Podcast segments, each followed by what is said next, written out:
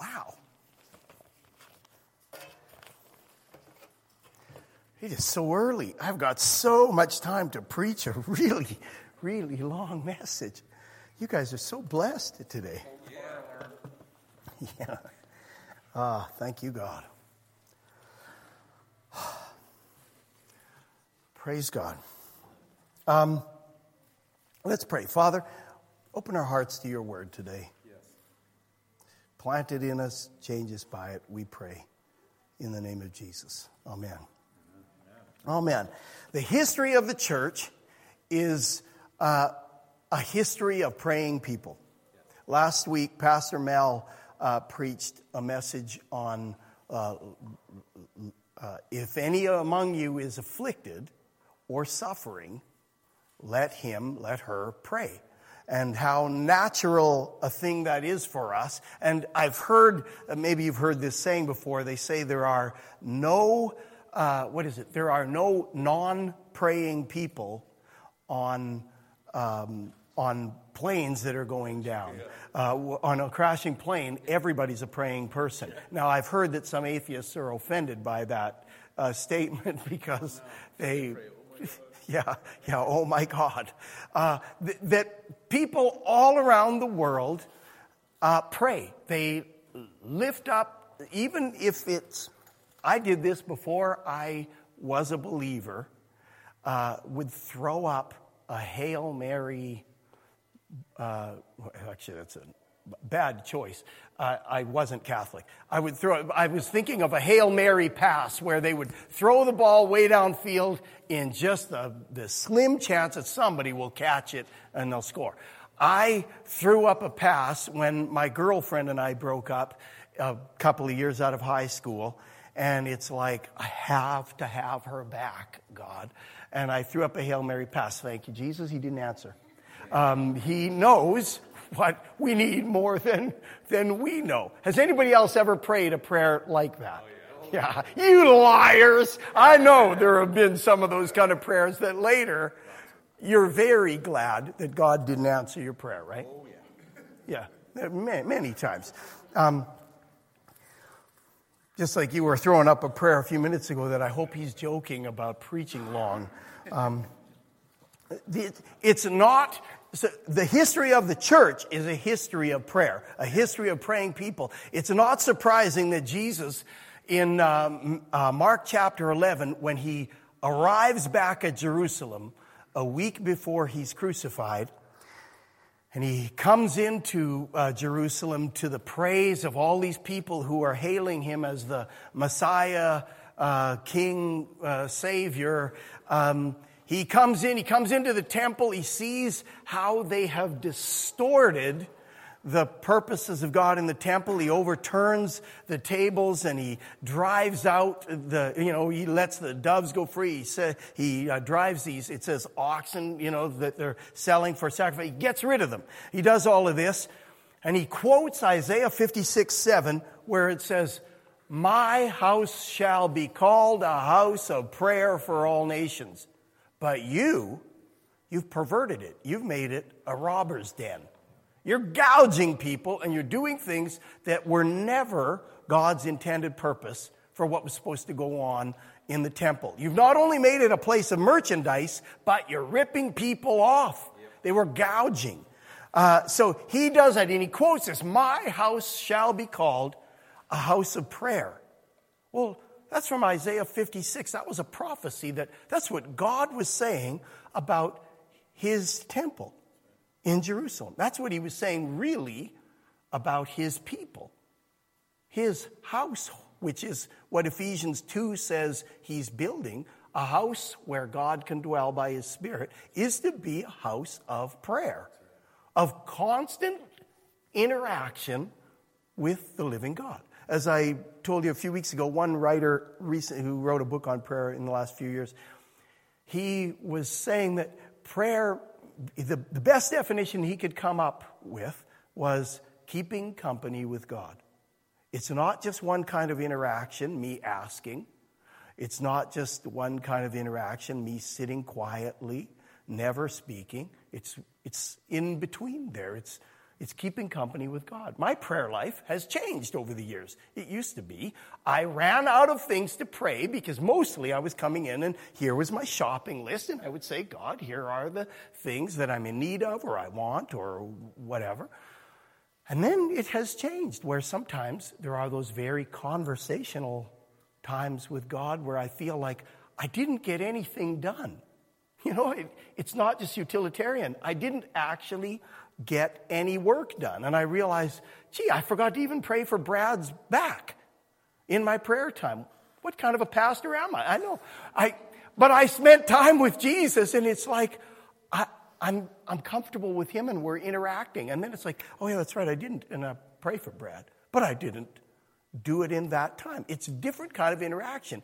Think of the person you are closest to. Does all of your interaction look exactly the same?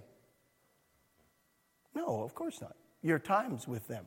Sometimes they're in discussion, sometimes they're in, you know, uh, just being together. Sometimes they're doing things and working, these kinds of things. The history of the church is a history of prayer, and we need to be a praying people. Um, so I want to read for you Acts chapter 1, and I'm going to try and cover a, a handful of passages in the book of Acts in brief. Um, Acts chapter 1, uh, verse 1. The first account I composed, Theophilus, about all that Jesus began to do and teach until the day when he was taken up after he had, by the Holy Spirit, given orders to the apostles whom he had chosen. To these he also presented himself alive after his suffering by many convincing proofs, appearing to them over a period of 40 days and speaking of the things concerning the kingdom of God. And gathering them together, he commanded them not to leave Jerusalem, but to wait for what the Father had promised, which, he said, you heard of from me. For John baptized with water, but you shall be baptized with the Holy Spirit not many days from now. And so when they had come together, they were asking him, saying, Lord, is it at this time you are restoring the kingdom to Israel? They didn't really get it yet. He said to them, It is not for you to know the times or epochs which the Father has fixed by his own authority, but you shall receive power when the Holy Spirit has come upon you, and you shall be my witnesses both in Jerusalem and in all Judea and Samaria, even to the remotest part of the earth. And after he had said these things, he was lifted up while they were looking on, and a cloud received him out of their sight. And as they were gazing intently into the sky while he was departing, behold, two men in white clo- two men in white clothing stood beside them. And they also said, Men of Galilee, why do you stand looking into the sky? This Jesus, who has been taken up from you into heaven, will come in just the same way as you have watched him go into heaven. Then they returned to Jerusalem from the mount called Olivet, which is near Jerusalem, a Sabbath day's journey away. And when they had entered, they went up to the upper room where they were staying. That is, Peter and John and James and Andrew, Philip and Thomas, Bartholomew and Matthew, James the son of Alphaeus, and Simon the Zealot, and Judas the son of James. These all with one mind were continually devoting themselves to prayer, along with the women and Mary, the mother of Jesus, and with his brothers. Together, these people were continually, with one mind, were continually devoting themselves to prayer, along with the women, Mary, and Mary, the mother of Jesus, and with his brothers. what was the mood after the resurrection? Um, after all the events of Jesus' suffering and the resurrection, these guys, in fact, not just these guys, the, the 11 uh, disciple apostles, but this larger group, uh, and we don't know exactly how many are spoken of here, but at the start, one chapter later, it says there were about 120 gathered together when the day of Pentecost came. So there's this larger group. Um, that is gathered together, and they have just gone through all of this, uh, this roller coaster ride. But even leading up to that roller coaster of the week where Jesus is um, back in Jerusalem and he suffers and he's crucified and he raises from the dead. Even prior to that, th- imagine the mindset of these guys, and we enter into the story. These people that have been following him faithfully. Um, what was the mood? The, these people have witnessed Jesus do supernatural miracles everywhere. Even on the way to Jerusalem, he was leaving Jericho and he healed a couple of blind people with a word and they joined in the throng and followed him praising. Like they're seeing just in that last week, Lazarus was raised from the dead. Okay. And it says that the religious leaders wanted to kill Lazarus as well because so many people were now believing in Jesus because of what just happened in this guy's life. These people have seen extraordinary things. This is this isn't the norm for where I live. I'm, I do not see these kind of things on a weekly basis. I want to. I want to see much more of this. But I, I don't yet. But I want to. I pray for it. I'm believing that we will see an increase. Much, much more of these miraculous things. People healed demons cast out, where people are, he has authority over demons. Not just that. He has authority over the wind and the waves. He has authority over a fig tree. He says, uh, let nobody ever eat fruit from you again. And it shrivels up. He has authority over the material world. A little boy's lunch. Five loaves, which are probably like little pitas, and a couple of dried fish. A boy's lunch. And he says, I don't want these people to leave or they'll, they might faint on the way. They've been with me for three days, so I'm going to feed them. What have we got? Well, we've got a little boy's lunch. Good enough. Have them sit down in groups of 50 or 100. And they're thinking, you're going to try and feed one of these groups? Like, are we going to raffle off the loaves and the fish? Like, how are we going to do this? You know, these, this, this whole thing. Jesus takes that food and somehow miraculously multiplies it so that they have more leftovers than they had to begin with. Okay, that's, he's separating, as the saying goes, the men from the boys here. That's quite a miracle. He has authority over the universe and knows things that no one could know. In Matthew 17, there's a place where he asks Peter about taxes. And uh, he, he asks him, Who do they collect taxes from? And he says, Strangers or their children. And he says, Strangers. And Jesus tells, they, they don't have any money for their taxes. Jesus tells Peter, Okay, here's what we're going to do go to the sea throw in a hook, and the first fish that comes out, open its mouth. There's going to be a coin in there that is the amount for my taxes and yours.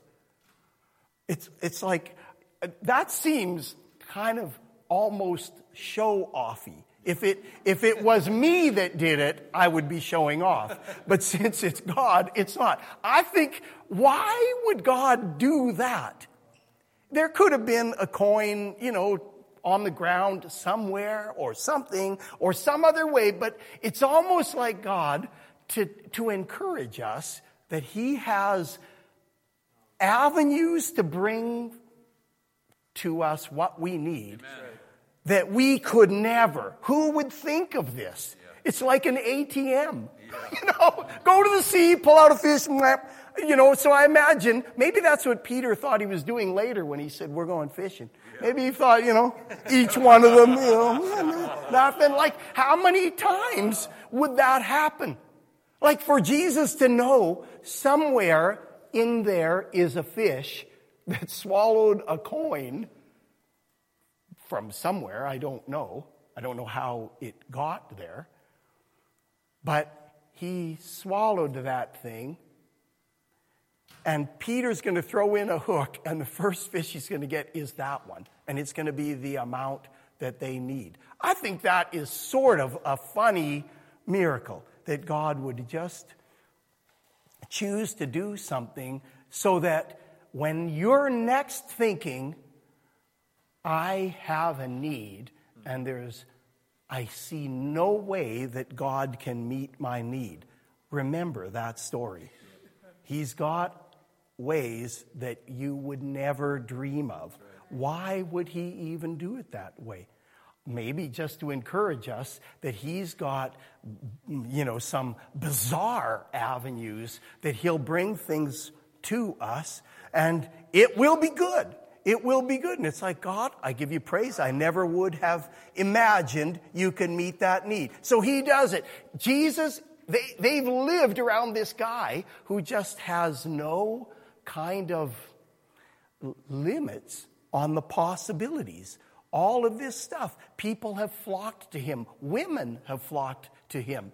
And under the current religious system, women were certainly in a lower class, and Jesus comes along, and women are comfortable around this rabbi around this master, around this guy. Children are comfortable around him. Not just the parents bringing children, but when Jesus is talking to his disciples about who the greatest is, there happens to be a child right there that he brings, and he brings him right close to him and says, unless you're like this, there were kids hanging around.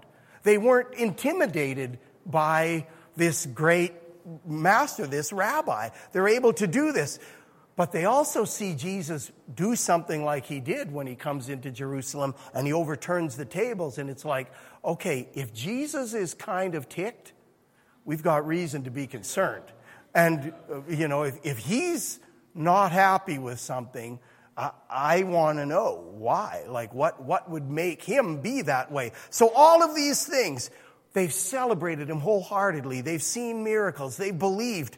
And now he says, My house shall be called a house of prayer. And now he's allowed himself to be arrested, to be falsely accused, convicted, stripped, hung up in shame on a tree, which it says one who has one who is that, one hanging on a tree, is cursed. He allows himself to be crucified all of this, he says in John 12, is exactly the purpose he came for. It didn't happen to him, he came for that purpose, bearing the sins of humanity and bearing the sins of every individual human, every man and woman, individually, not just general, but individually, your sin, each one of us individually. And he pays for them so that at the and just before he dies on the cross, he says, It's finished. The work of atonement is finished. The payment is made. This covers the cost of all the transgressions, all the laws of God ever broken. This pays for them, for the sin of every person. My sin was there. 2,000 years later, I realized it, but it was taken care of way back then. A payment is made that covers my debt, that covers your debt. He did all of that, and the disciples are there to witness this. They see all of it. So now, after going through all of that, seeing all of those things, Jesus is back. He, he's back alive. And not just he, he's alive on, the, on resurrection morning, when Mary comes and says to uh, John and Peter, I've seen him, he's alive. I can imagine, you know, Peter, the kind of guy he is, uh, he can't quite fathom it, fathom it, so he runs to the tomb. John, I wonder, John, he's more, you know, a little more spiritual, and, you know, I wonder if he said, you know, metaphorically you mean he's alive? Like you know, he's alive in our hearts? No. He's really his body's not in the tomb. The tomb is empty. So they go they see this. What a roller coaster. Miracles. Preaching that saves that turns people around restores the adulterer. All of these things. Now he's suffering and he's crucified. How bad. He's laid in the tomb. Now he's back alive. What an adventure and these guys, emotionally, I mean, when you go through things like that, you, you can get kind of like spent, right?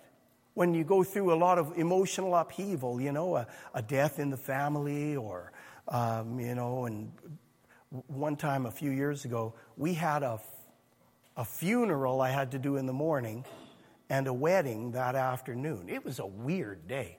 Like, you know, it's like emotionally, like sort of the, the lowest and the, you know, and the, the most celebratory in one day. And these guys have gone through all of this. The tomb is empty, all of this stuff. He's really alive, and the disciples know it. And this isn't just God showing off, it's not just Him showing His supernatural power.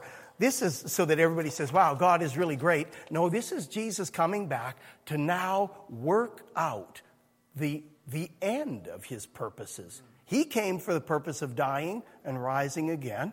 And now he comes back to his disciples and he wastes no time with just letting them sort of catch up emotionally. He comes back and immediately he starts to talk about to them about everything that was written has been fulfilled. Everything that's written about the future is being fulfilled and you get to be part of it.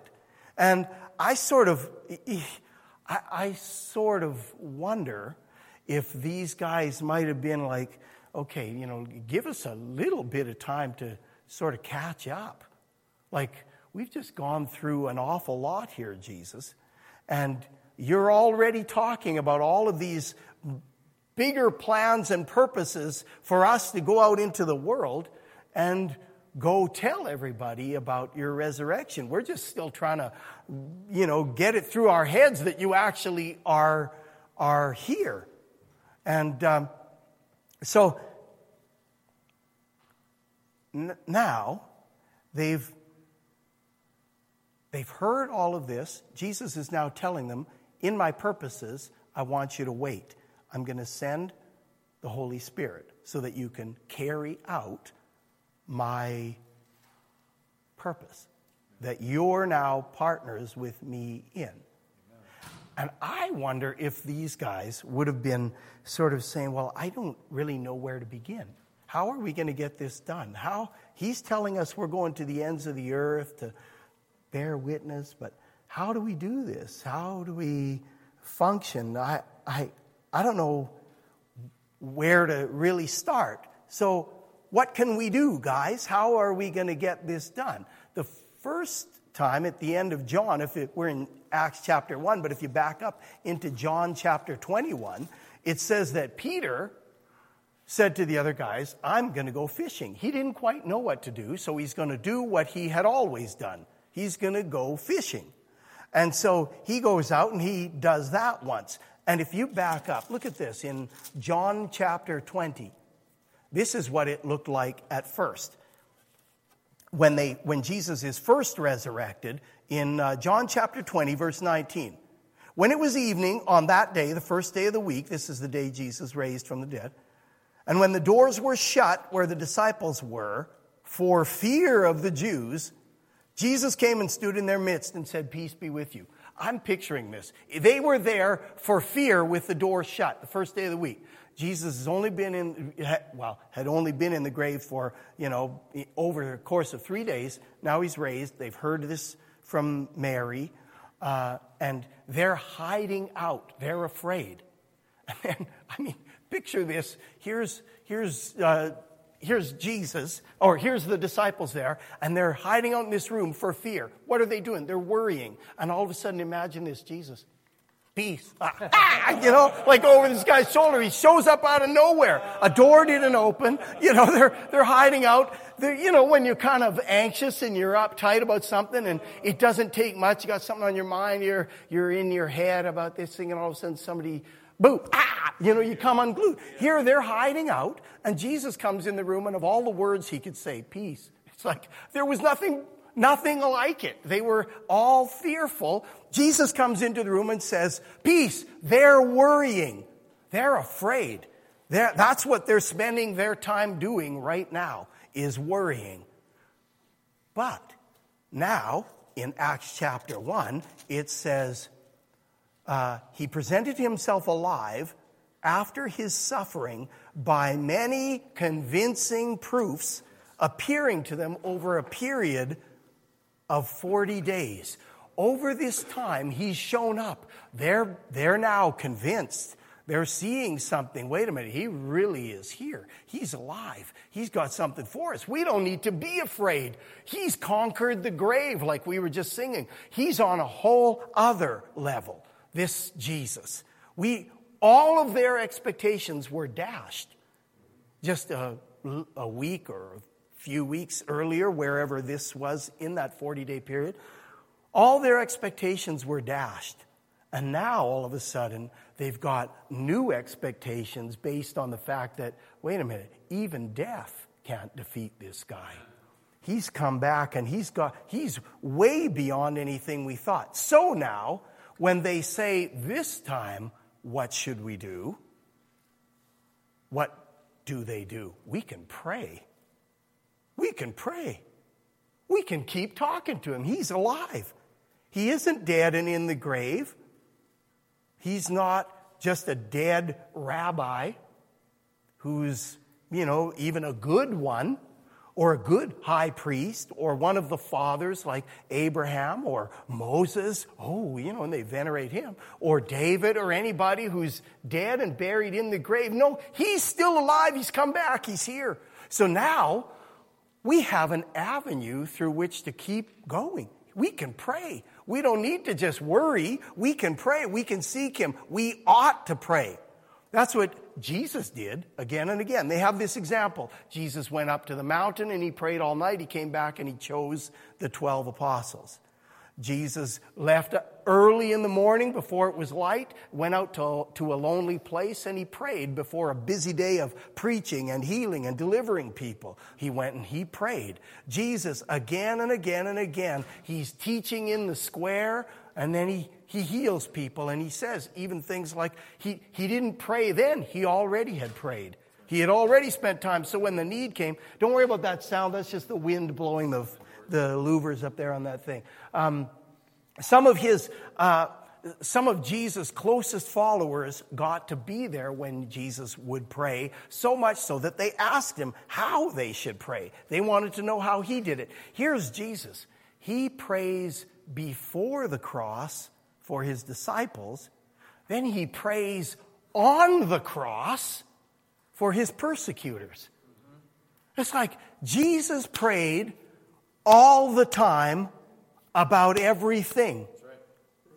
He prayed before he multiplied that bread and fish. Father, I thank you. He lifted up and spoke a blessing. And then he prayed afterward. After everybody had eaten, he sent the disciples across the sea. He went up to the mountain to pray. He went back now to give thanks to God and to thank him for this. They see Jesus praying all the time about everything. So now, the disciples hear this word in Acts chapter 1, in verse 4. Gathering them together, Jesus gathers the disciples together. He commanded them not to leave Jerusalem, but to wait for what the Father had promised. What does their waiting? I want you to just wait. What does waiting look like? Oh, they played cards or they were worried. No, now they're not worried. What do they do? Skip down to verse 14. They were all together in that room, in that upper room where they're staying, and they were continually devoting themselves to prayer. That's what waiting looks like now. That's what waiting looked like for these guys. They're not just waiting around. Well, I wonder when Jesus is going to show up again and do something great. I guess we can't do anything about it. We've got to just wait. Um, no, now we are waiting involves engaging Him and saying, God, you promised the Holy Spirit, the promise of the Father. We don't even know what that's going to look like, but we're asking you for it. Bring it fast. God, you told us we're going to go to the ends of the earth to bring the good news, to reconcile people. Okay, we don't know how to start. We don't know where to begin. We don't know what this is going to look like. What, we don't know. Maybe we've already received the power and we're not aware. Uh, but God, show us. And they're praying, they're engaging with God, continually devoting themselves to prayer. I, I can't say that I am continually devoting myself to prayer. I want to be. I try to have conversation with God all the time. When I think of it, I'll how many people here would say that you worry at least once a day? Be honest and raise your hands for a second. Yeah, at least once a day, something causes some anxiety.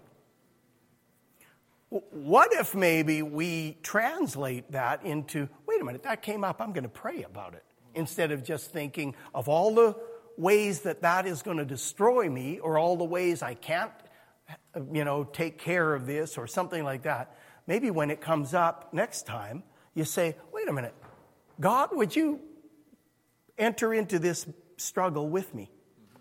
I need your solution to this issue to how about that? How about every time that comes? Because worry and you've probably heard this before worry is really like faith in reverse. I'm confident in something but it's the opposite direction of god. Whereas faith is i'm confident in god. So i have a need and in certain things i have faith that god's going to take care of that. And then in other things my confidence is in falling short or my weakness or how now I'm going to be, you know, left destitute and things aren't going to work out and all of that. It's really very similar. It's faith in the wrong things. It's faith in bad circumstances. So now they're waiting means calling out to God. Look at verse 15 of uh, Acts chapter 1. Let's go a little bit further and look at this. Uh, in verse 15, it says, At this time, Peter stood up in the midst of the brethren, a gathering of, of oh, it does say about 120 persons um, together, and said, skip all the way down to verse 21. It is therefore necessary that of the men who have accompanied us all the time that the Lord Jesus went in and out among us, beginning with the baptism of John until the day he was taken up from us, one of these men should become witness with us of his resurrection. And they put forward two men, Joseph and Barsabas, who was also called Justus and Matthias. And they prayed and said, You, Lord, who know the hearts of all men, Show which one of these two you have chosen. Now, instead of just making their own choice, they pray about it. They have this thing. And then you skip ahead. Look at this in, uh, in um, Acts chapter 3, verse 1. Now, Peter and John were going up to the temple at the ninth hour, the hour of prayer.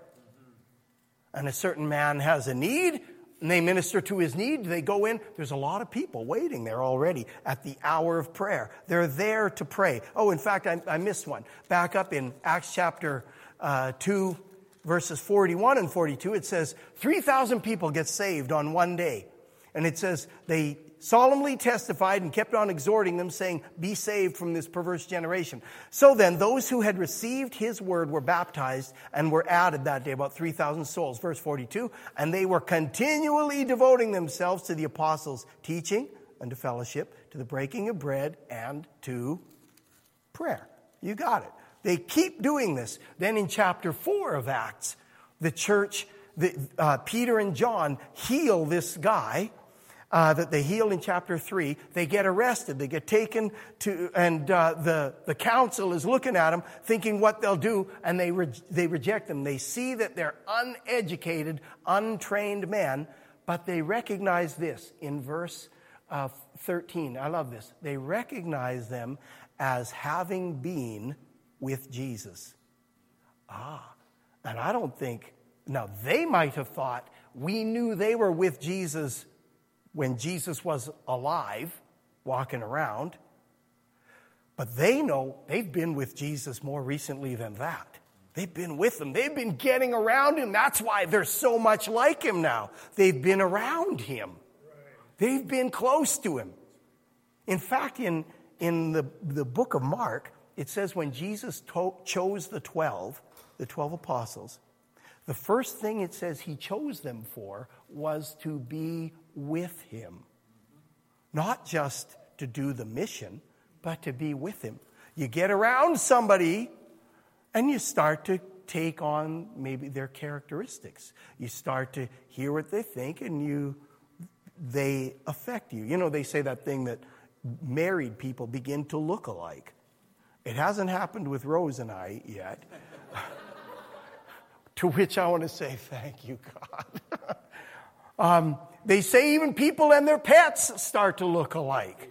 You know, that kind of thing. Here's these guys, they look like Jesus because they've been around him. They've been spending time with him, continually devoting themselves to being with him. That's happening. So then they leave there after being told, don't preach anymore in the name of Jesus. Stop it. And what do they do? Uh, verse uh, 23. When they had been released, they went to their own companions and reported all that the chief priests and elders had said to them. And when they heard this, they lifted their voices to God with one accord and said, Lord, it is you. They started to pray. They come out, they're happy about it, they start to pray, and they continue, and it records this prayer, and then it says, Now, Lord, take note of their threats. Grant that your bondservants may speak your word with all confidence, while you extend your hand to heal and signs and wonders take place through the name of your holy servant Jesus. And when they had prayed, the place where they had gathered together was shaken.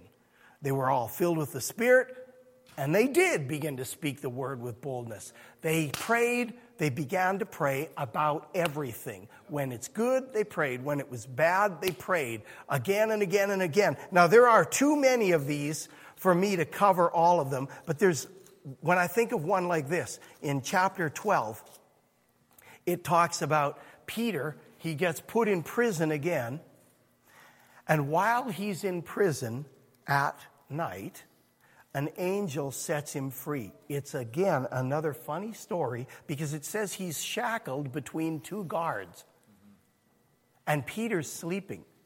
He's not worrying anymore. He's, he's in jail being persecuted and he's, he's asleep. So are the guards. He's not worrying. His care, he's like a babe in arms. He's trusting God. And then in the middle of the night, an angel comes and tells him, get up and gird yourself. Like even he was in some state of undress. I don't know whether that just meant put on your outer robe or whatever, but he's sleeping. He's, you know, he's kind of taking it easy. The angel wakes him up. How he got free is supernatural. The angel leads him out and he, he kind of comes to when he goes outside this city gate. And where does he go? He goes to a prayer meeting. There's a prayer meeting going on for him. He knocks on the door. A servant girl comes and hears Peter's voice. She doesn't even open the door. She's so shocked and she goes back and tells the people in the prayer meeting, it's Peter. Here, this is funny to me. They're praying for Peter, probably for his freedom. Then he gets free and they say, ah, oh, you've lost your mind. It's Peter. He's at the door. No way. Why are we praying? I thought that's what we were praying for. It's like, you're nuts. And Peter's still at the door knocking. They finally open the door. I heard one guy say, it was easier for Peter to get out of prison than it was to get into the prayer meeting. You know, it's just funny. Like the, that the Holy Spirit, that God can do that, but the people were praying. They're starting to pray now about everything all the time. When Paul gets converted, he you know, gets knocked down, sees a bright light. The Lord speaks to him. He goes into Damascus and he's praying now in this place. And another guy, Ananias, a, a disciple, is, it says, he's praying and the Lord speaks to him go and pray for this guy to receive the Holy Spirit and be healed. And he says, I've heard about this guy. He's He's praying. I don't want to go anywhere near him. He's dangerous. He's terrible. And it's understandable that he would think that. Paul was. But I think it's sort of funny. Again, Ananias is praying, and he, while he's praying, the Spirit tells him, Go pray for a man who's praying. He's, I'm praying, that guy's praying, and the Lord says, Go pray for him. And he does this, and of course, Paul, you know, scales fall from his eyes. He can see, he gets filled with the Spirit, he gets saved. And, you know, thank God for that.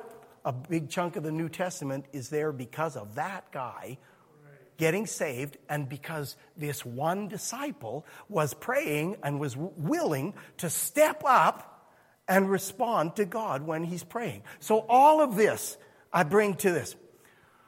All through the book of Acts, almost every single chapter mentions the people of God praying for good things in the midst of bad things, for challenges, all of this stuff. And that's us. The book of Acts continues. We're, we're the book of Acts. Yes.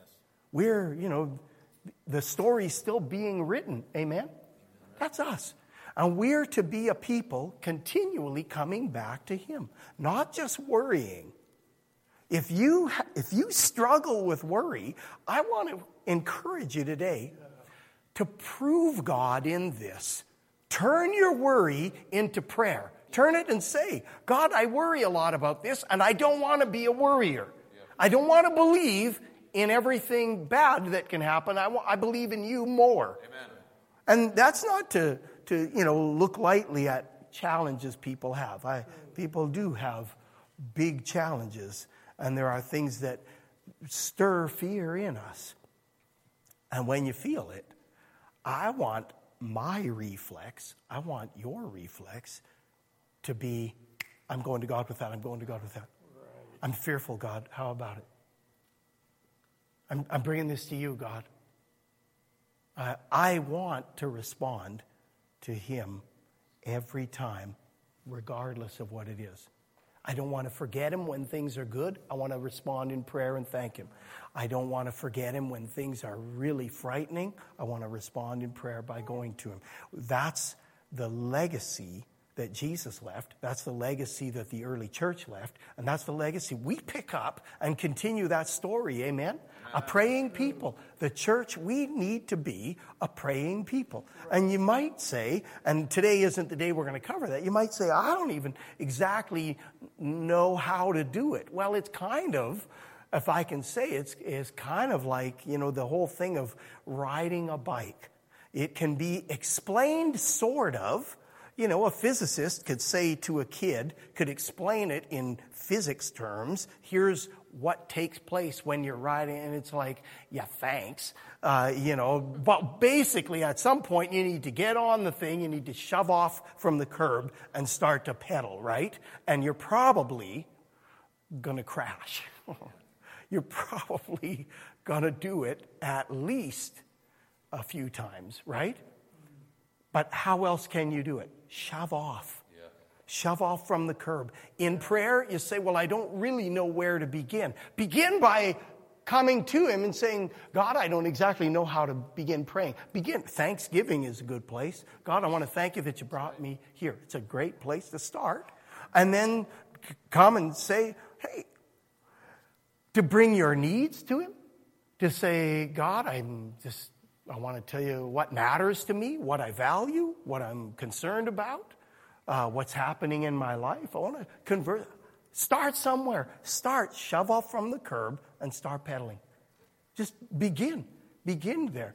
And God will begin to add to your life those other dimensions. And there's lots of resources.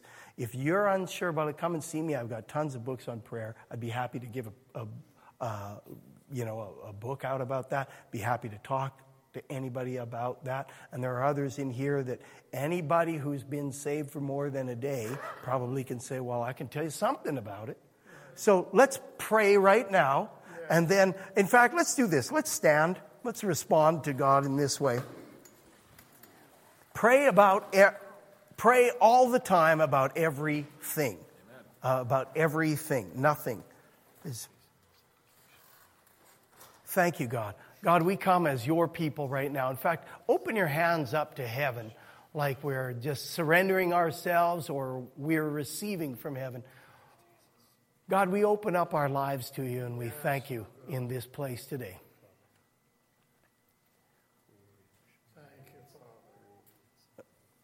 Jesus, the disciples asked you to teach them how to pray, and you gave the pattern prayer of the Lord's Prayer to them. You prayed on the night you were betrayed, the high priestly prayer of John 17. You prayed before the cross, on the cross. After the cross, you spoke prayer over your people and encouraged them in it. Lord, the legacy that you've left, the legacy the early church has left for us, we want to take up the mantle of prayer. I want to ask you, God, for grace on the people in this room today to be a praying people, that we would pray for revival. We would pray for our needs. We'd pray for the needs of others. We'd converse with you. We'd wait in your presence silently to hear you speak, that you'd fill us with the Spirit. God, we ask for the, the, uh, an upgrade in our prayer lives in Jesus' name. An upgrade, God, individually and corporately, Lord. I'm asking you to start something new, even on this, the fifth day of May 2019. Start something fresh in us in regard to prayer, God. We thank you even for hearing this prayer and for beginning to answer it now, God. In Jesus' name. Amen. Amen. Bless you, church. Um, there are refreshments at the back again. Uh, remember this week, life groups, Tuesday, Wednesday, Friday, uh, for any who need. There are some people that'll be happy to pray with you today. If you have a need, come and pray with somebody. That's another helpful thing. God bless you.